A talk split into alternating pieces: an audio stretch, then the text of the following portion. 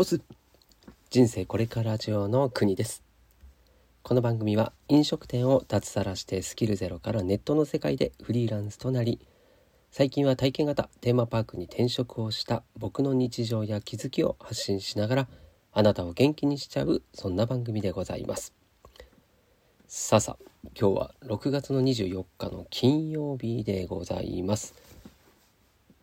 時間が10時夜の10時45分と。いうことで今日も遅めの配信となっております。で今日はね仕事が丸々一日休みの日だったんですけれども雨も降ってですね。そして今日はですね息子のハムスターを一緒に買いに行くというミッションがありましてはいそれを今日はね息子と一緒にやりつつ家に迎えてですねなかなか懐いてくれないというようなことでですね明日からはますますハムスターくんと懐けるように懐いてもらえるようにちょっとね、はい、触れ合っていこうというような感じでございます。はい。何の話？はい。では今日のテーマでございますね。まあ、今日もちょっと家からの、え自宅からのね、息子の部屋からの放送ということで声がですねちょっと低めなんですけれども小さめなんですけれども元気がないわけではありません。さあで今日は初めての行動経済学の、えー、3回目かな。3回目ということで、えー、ゲームに応用されている編でございます。はい、まあ、行動経済学まあ、別に僕これが専門とかそういうことではなくてですね、え自分が今までこう本を読んだりですねあと実際に、えー、自分が体験したことなどを織り交ぜてですね、やっぱり今の時代ってこの行動人の行動を心理的に考えていくっていうのは、うん、すごく大事だし効果的だなというふうに思ってるんですよね。まあ、なので一度自分の頭を整理する意味でもこんなシリーズでお届けしているということなので、是非お付き合いいただけたらなと思います。で今日はゲームにちなんでということで、以前もです、かなり前なんですけど、一回紹介したことがあるですね、僕の大好きな本がありまして、そこからちょっとね、抜粋しながら話をしたいと思うんですけれども、まあ、その本がですね、ついやってしまう体験の作り方という本で、サブタイトルがですね、人を動かす直感、驚き、物語の仕組みっていう本なんですよね。でこれ元任天堂の企画開発者の発想法ということでですね、はい、これ玉木慎一郎さんが書いてある書いている本ですね。これいつのやつかなもう結構ね前だと思うんですね。うん、えっ、ー、とですね最初最初がね2019年8月ですね。はい、でもね未だにやっぱりこれねこの放送の前にちょっと読んでみたんですけれども、うん、面白いですね。はいなのでこれは僕もバイブルになってるというかちょっとねふとした時に読んでる読み直している本です。はい、でどんな話が主にされているかというとですね今日はその中でも2つちょっと取り上げたいと思うんですけれども事例の1つ目がですね「スーパーマリオブラザーズ」はい、これは以前もお話ししたんですがそれの続きみたいな感じですかね。はい、ついゲームをやりたくさせてしまうのはどういう方法ですかということですね。はい、これゲームをする作ってるデザインしている上でとても重要なテーマになってるんですけども直感をデザインするっていうそういう話ですね。はい、そしてもう一つが「ドラゴンクエスト」出ましたね。まあ今でこそもうねインターネットでつながってとかってなってますけれどももうね出た当初っていうのはですね行列ができるぐらいの大ヒットでしてですねもうみんなやってたんじゃないですかね、まあ、それぐらいのもうロールプレイングゲームといえばということでですね。で、えスクエアとあとエニックスっていうのが今くっついてますけれどもその当時はですねエニックスとスクエアっていうのは違う会社だったんですね。でスクエアっていうのはファイナルファンタジーでエニックスっていうのがドラゴンクエストをまあロールプレイングゲームでは一世を風靡したわけなんですけれども特にねその「ドラゴンクエスト」っていうのがロールプレイングゲームの、まあ、特に特に特にですね、はい、最初にヒットした、まあ、そういう歴史あるゲームですね。でこれはついゲームに熱中させてしまうそのからくりを、まあ、うまくデザインしたということでこれも人間の心理をうまくついている驚きのデザインっていうのをしてるんですよね。はい、なんで今回はこの2つ直感とあと驚きのデザインについて、はい、お話をしていこうと思います。でもこれもねやはり人の心理だったり行動っていうのをうまく利用した方法なんですよね。はい、じゃあ「スーパーマリオブラザーズ」これからですねお話しするとこの直感のデザインっていうのは何かというと前回お話しした部分っていうのもあるんですけどね。この前回お話ししたのがヒューリスティックっていう話をしました。はい、でこのヒューリスティックっていうのにも関わってきてるんじゃないかなというふうに思ってましてまあいわゆるですねこう人が判断しやすくなる。例えばその問題を注意深く考える時間がない時とか情報が多すぎて十分に処理できない時そしてその問題が自分にとってさほど問題ではない時とかですね意思決定に用いる他の知識や情報がほとんどないみたいな時にですね直感的に考えてすぐ行動したりするんですよ。でこれがまあ人っていうのは大体ほとんどの場合っていうのがこの直感で動いてその他に深く考えるっていうですねこの2つのパターン熟考っていうのがあるんですけどもこれの直感の部分ですねそれをうまく、えー、まあ、考え抜いてですねこの「スーパーマリオブラザーズ」っていうのもデザインされてるよと。だ例えば、えー、最初の画面ね、えー、マリオがちょっと左側の方に右を向いて立っていると。でこれを見たプレイヤーっていうのは最初初めてプレイする時っていうのはどう遊ぶのかもわからないっていう状態で直感的にですねあれこれって右に行くのかもっていうですねそういう仮説を立てるっていうことなんですよね。でこれは実を言うとそのゲームを作ったスーパーマリオブラザーズを作った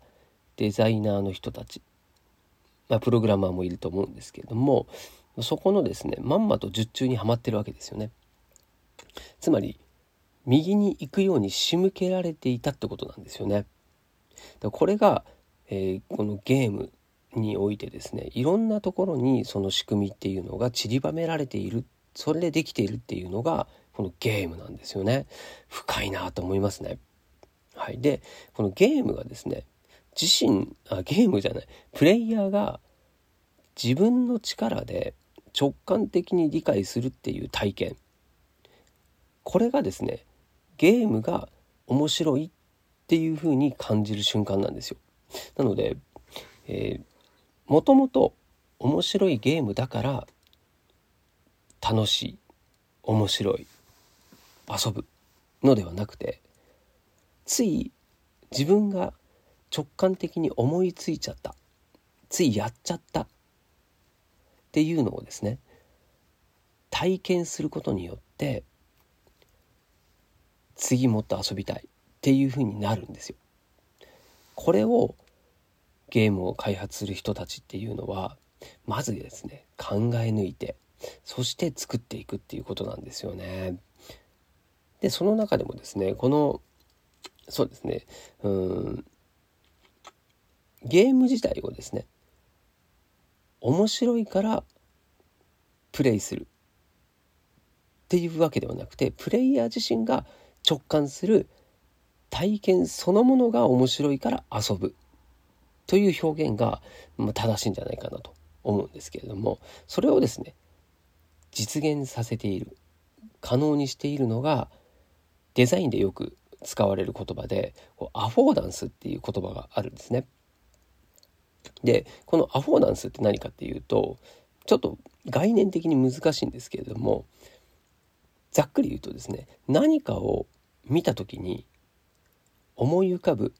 これは何々を何をするのかなっていうのをふとイメージさせる連想させるその気持ち自体のことをアフォーダンスっていうふうに言うんですね。うん、ちょっと難しいですよね。うん、で有名なのはあのドアノブとかそうですよね。ドアにドアノブがついてることによってあこれは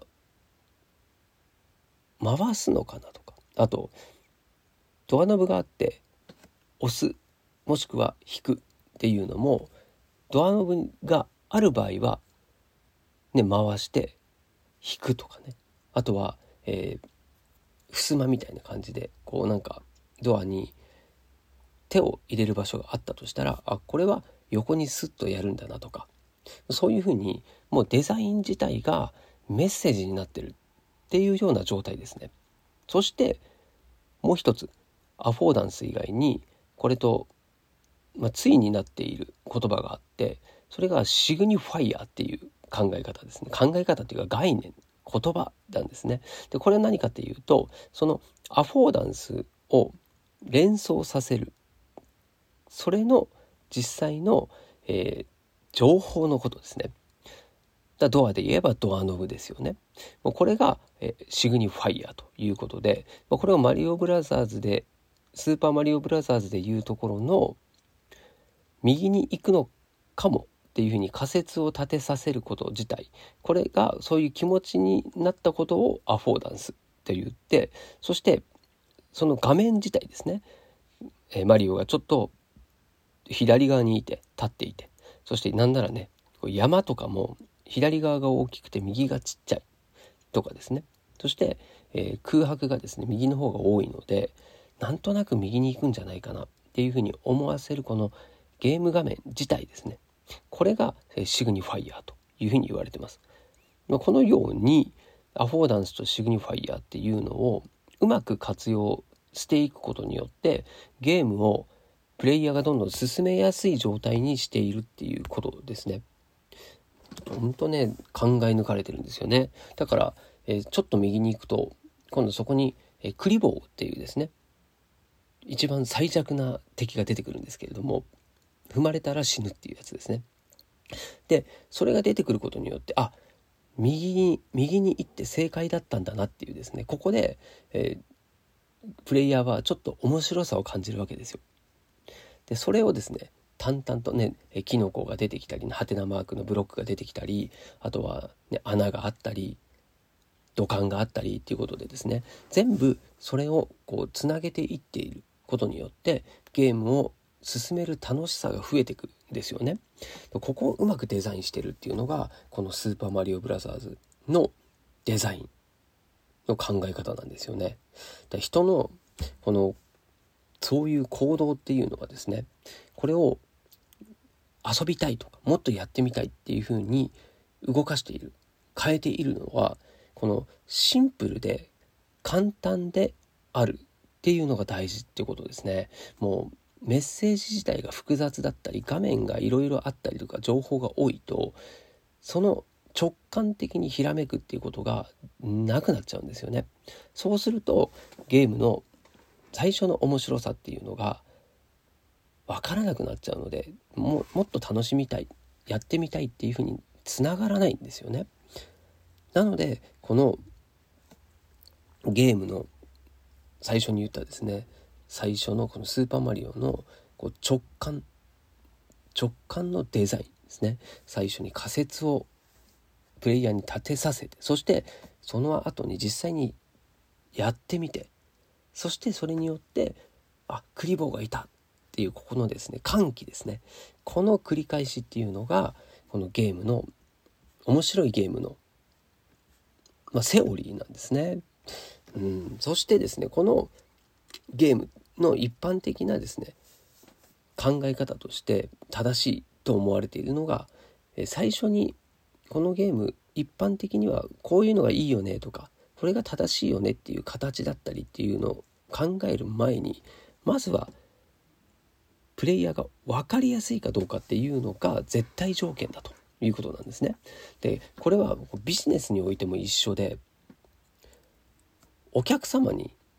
寄り添いましょうとまずはお客様がどう考えているかを考えましょうみたいなそういうことがよく言われますけれどもそれっていうのは良いとか正しいっていうことではなくてまずは分かりやすいかどうかっていうのはこれゲームと一緒なんですよね。そしてその後に正しい良いっていう体験をするっていうのが、まあ、優先度としてはそれが正しいんじゃないのと。そしてそれってつまりは商品やサービスの良さ正しさを伝えるのが先ではなくてまずは商品やサービスとの関わり方これが直感的にお客様が分かることっていうのを優先すべきですよねっていうのがこのね「スーパーマリオブラザーズ」からも学べるんじゃないかなというふうに思います。はい、そしてちょっとスーパーマリオで長くなっちゃいましたけれども2つ目の「ドラゴンクエスト」でこれも僕もねハマりましたけれどもつい熱中させてしまうということでこれは驚きのデザインをうまく使ってるよねと。いうことなんですね。で「ドラゴンクエスト」って、まあ、ロールプレイングゲーム全般に言えますけれどもゲーム自体は複雑だしいろんな操作をしなきゃいけないんですよね。で情報も多いんですよ。それなのに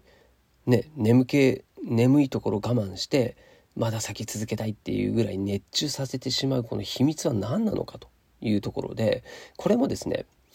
つい熱中させてしまうその分かりやすさっていうところにあるんですよね。で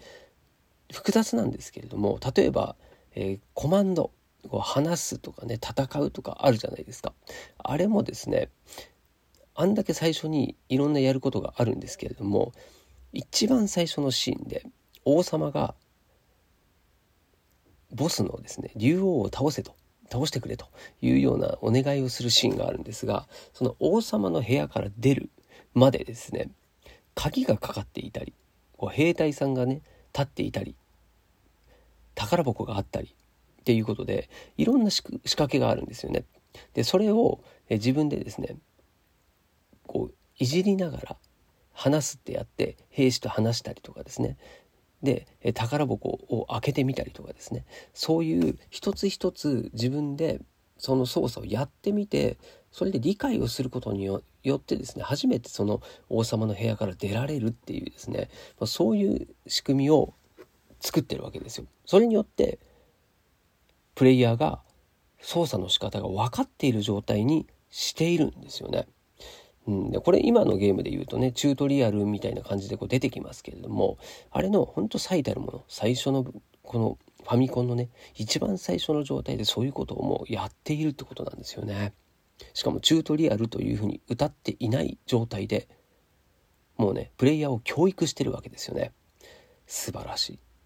はい、そしてねその後に書いてあるねこの本の内容で「ドラゴンクエスト」って途中にですね必ずこうパフパフのシーンがあるんですね。パフパフは、えー、どんなものかっていうのはちょっとね説明は省きますけれどもなんとなく、えー、エッチなイメージをしてください。でなんでねこれが、えー、出てくるのというような説明をしてるんですけども、まあ、これもですね、まあ、本書の話もうちょっと長いんですけれどもざっくりですね一言で言うとですね予想外の展開っていうのを間に入れることによって例えばこの「ドラゴンクエスト」っていうのは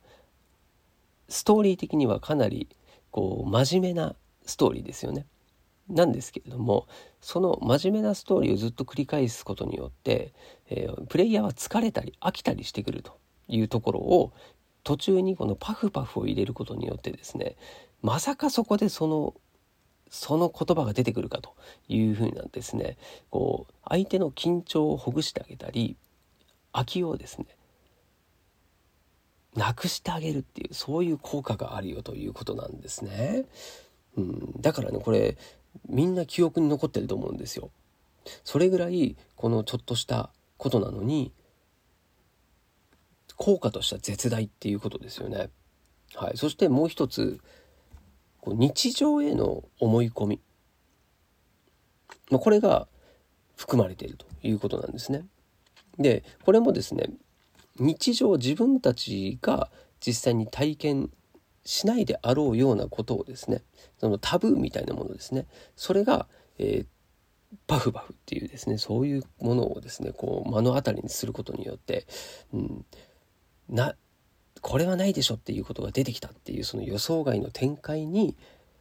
まあね熱中する、まあ、そういう仕組みになっているってことなんですよね。だからそこまでこのちょっとしたことをこれが考えられているということで僕らからするとですねやってるうちになんかちょっとね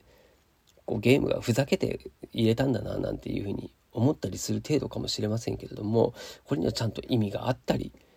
それが、ね、シリーズごとにちゃんとね必ずあるっていうですねそれぐらいですね役割がちゃんとあったってことなんですよね。知らなかったですね。はい、まあ、そんなこんなでですねもう時間になっちゃいましたんで、はい、今回はですねこの